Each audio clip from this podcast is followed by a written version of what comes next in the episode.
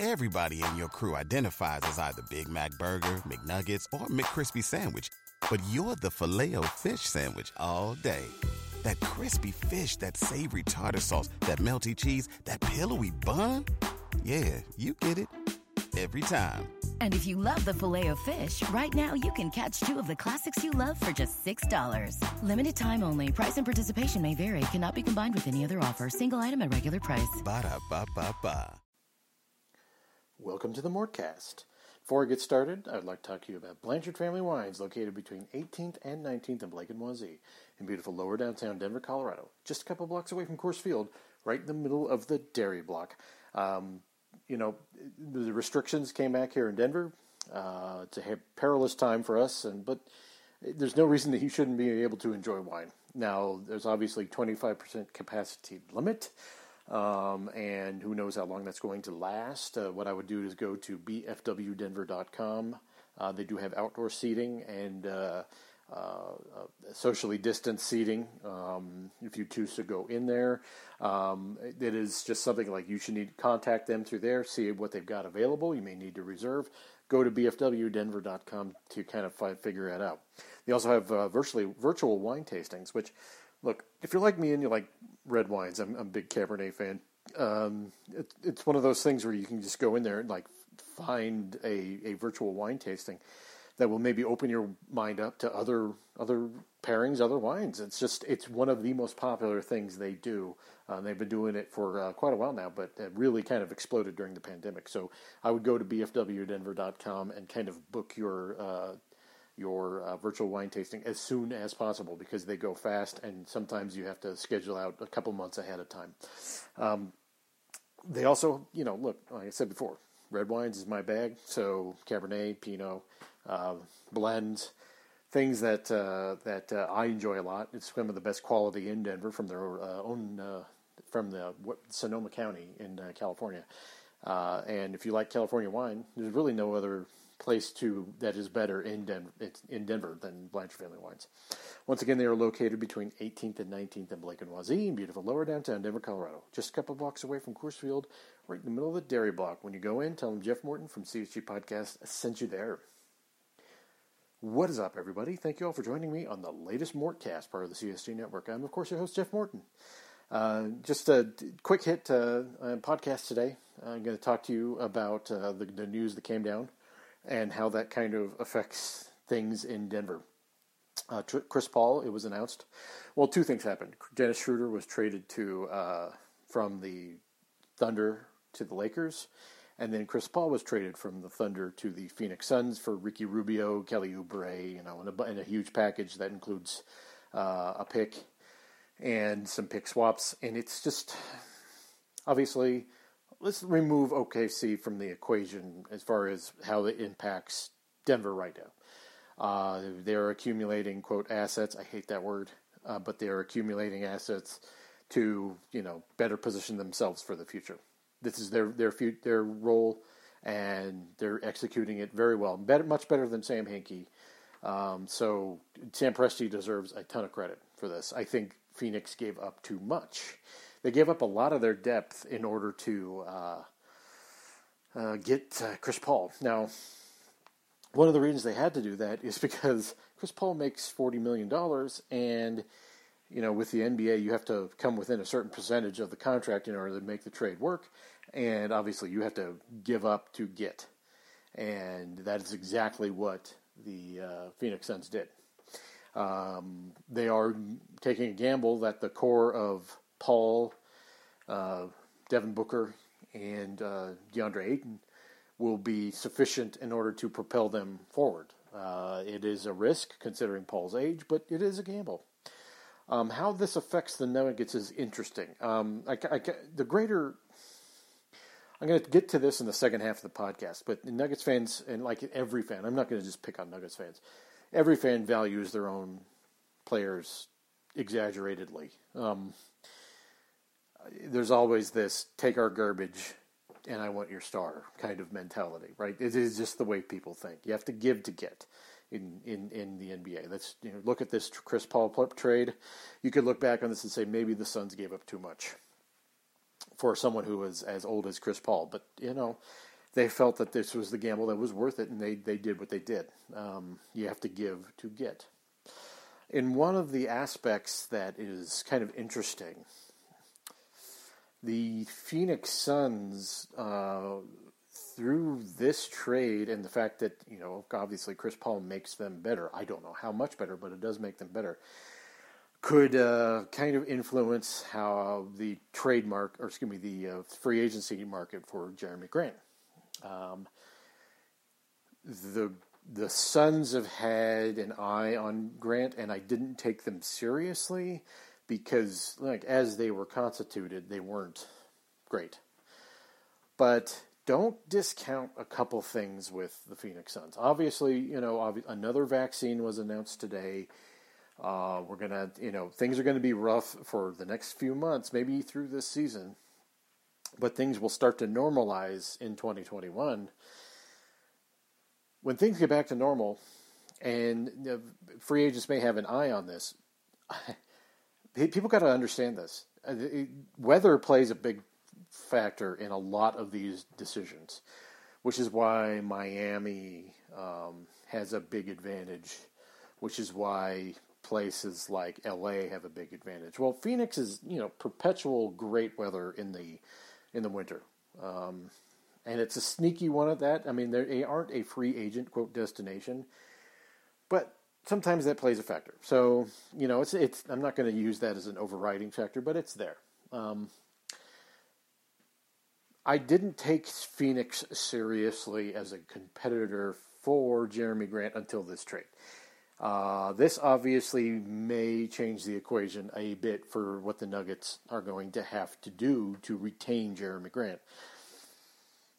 I feel, I mean, I don't know this for sure. I feel that Phoenix will try to go either after Grant, preferably, or get Danilo Gallinari secondarily this part is something that we need to seriously consider as Nuggets fans as something that is a threat to the way the Nuggets want to proceed with their roster.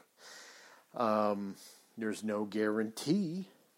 There's no guarantee uh, that obviously that that even Jerami Grant has an interest in uh, the Phoenix Suns.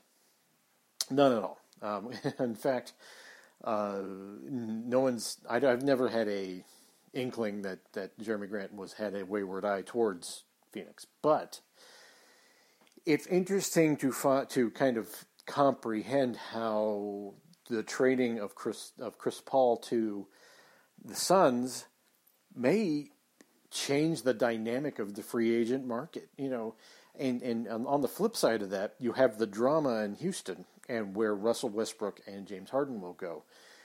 There's a lot of things that the moving parts that affect other parts here, folks. And that's why it's not a static thing. Uh, all things as they were heading into the off season before obviously the Chris Paul trade and all that stuff.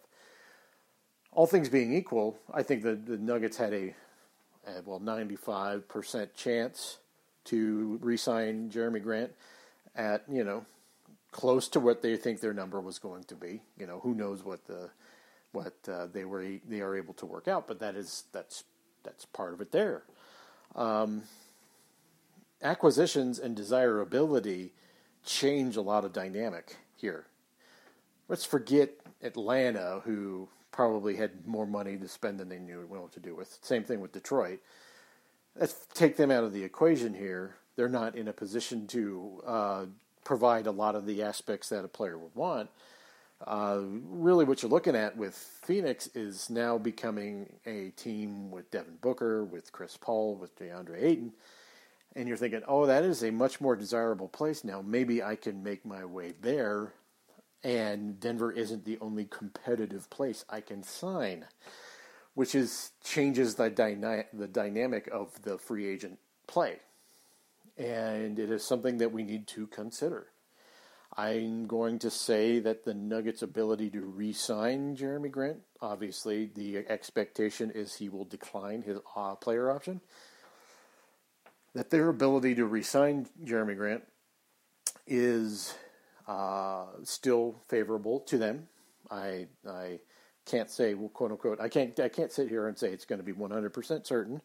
I still am inclined to believe that Jerami Grant is wanting to stay here, but obviously shit changes. And sometimes that impacts the Nuggets in ways they couldn't foresee, even though this Chris Paul to Phoenix scenario has been rumored for about a month. So it's something to keep an eye on, folks. The the trade, uh, the the uh, free agency uh, gambit opens up. Gambit. I, stumbling over my words today, folks. Um, the free agency uh, aspect is going to start two days after the draft. Uh, all this shit's happening. I mean, that's Friday. I'm recording this on Monday. That's Friday, right? So we are hitting the ground running real fast, and things are going to happen lightning quick. We got to get prepared for this, folks. It's going to be happening. So, something to be thinking about with Jerami Grant.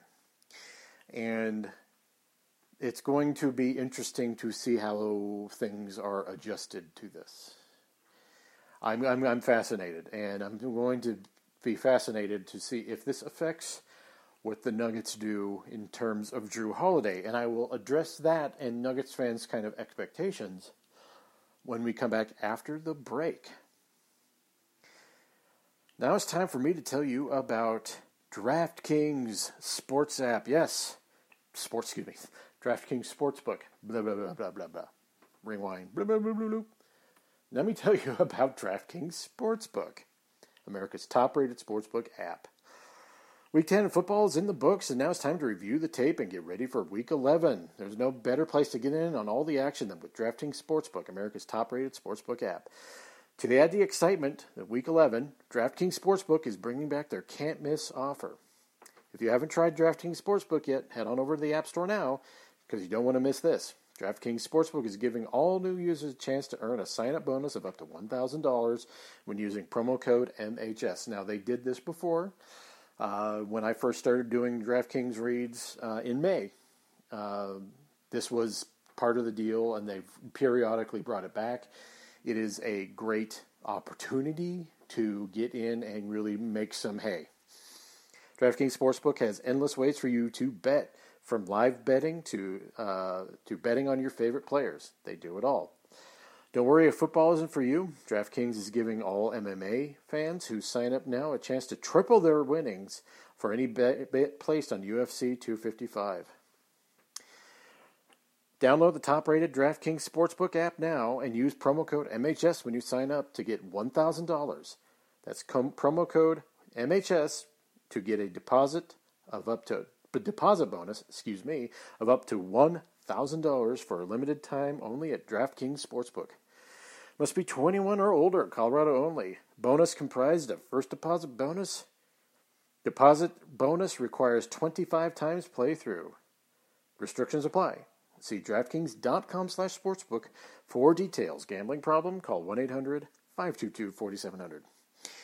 Um, I kind of want to talk about this. This won't be a tremendously long last segment here, but I I, I have to address this because it's been it's been bugging me. And there was this there was this Lucas Hahn, former uh, writer at uh, at uh, for the SB Nation Clippers blog, made a backhanded comment about Nuggets fans not wanting to give up uh, and believing that uh, MPJ is uh, untouchable. Well, uh, let me let me tell you guys something as someone who talks to people and all this stuff. And, and MPJ is untouchable.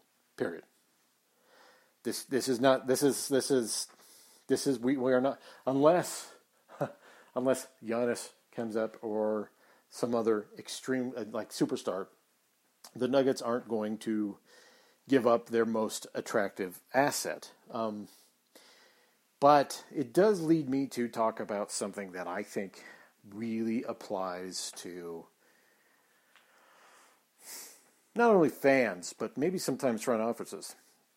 And it, it was the concept of overvaluing your assets, and particularly young players. Um, and in sometime in some ways draft picks, and that's something that uh, OKC is going to be dealing with now because what their haul is with a bunch of pick swaps and draft picks, they're mostly mid to late firsts.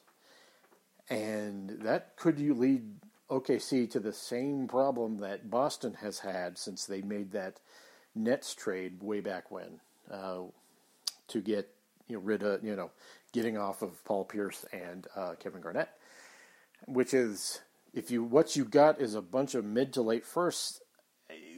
They necessarily as attractive as you think they are. Sometimes you value these more than the team that wants something. And I think that is something that we need to consider here seriously. The Nuggets, quote unquote, assets, uh, hate, once again, I hate that word. The Nuggets' ability to make a trade is something that the Nuggets have the ultimate trump card, and that's MPJ, and that's for a reason. Everyone who, who has said that, who has talked about Michael Porter Jr. has said the same thing. It is he had he can trump every single trade offer by himself for the Nuggets, um, aside from obviously trading James Harden or something like that. But you get what I'm saying. He is the he is the plum that people would want because a lot of teams are very regretful about passing on MPJ. There is something to that I think people are missing here.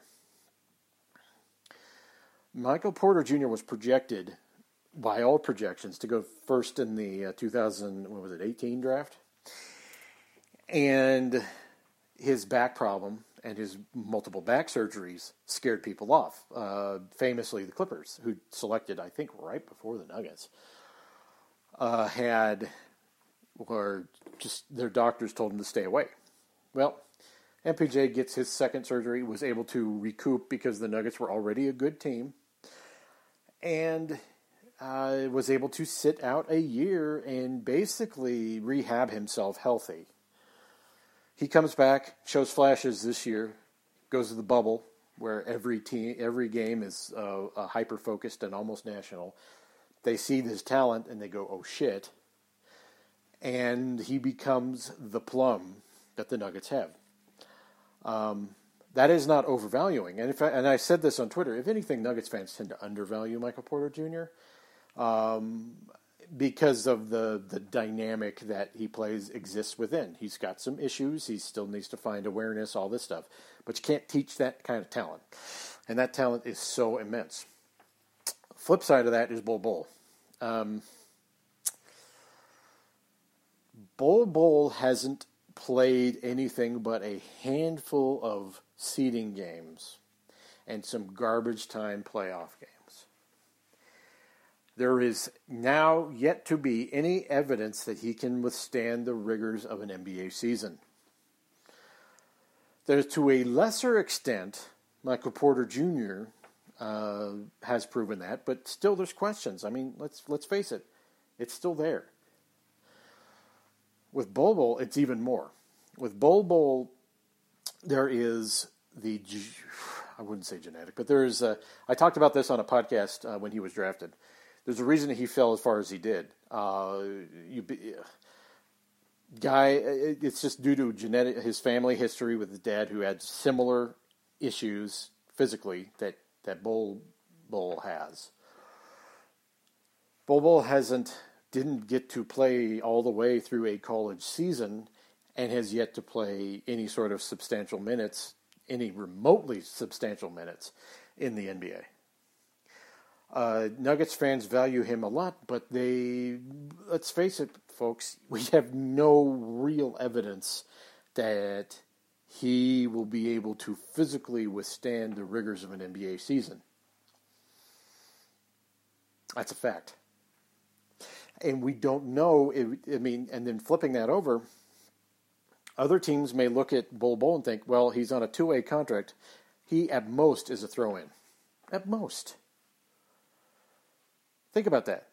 And as, as, much as I mean, it's not about being untouchable in the way think people think. I mean, even even I would say even as far as the Nuggets go, there is the inclination to place a higher value on something because you see the potential.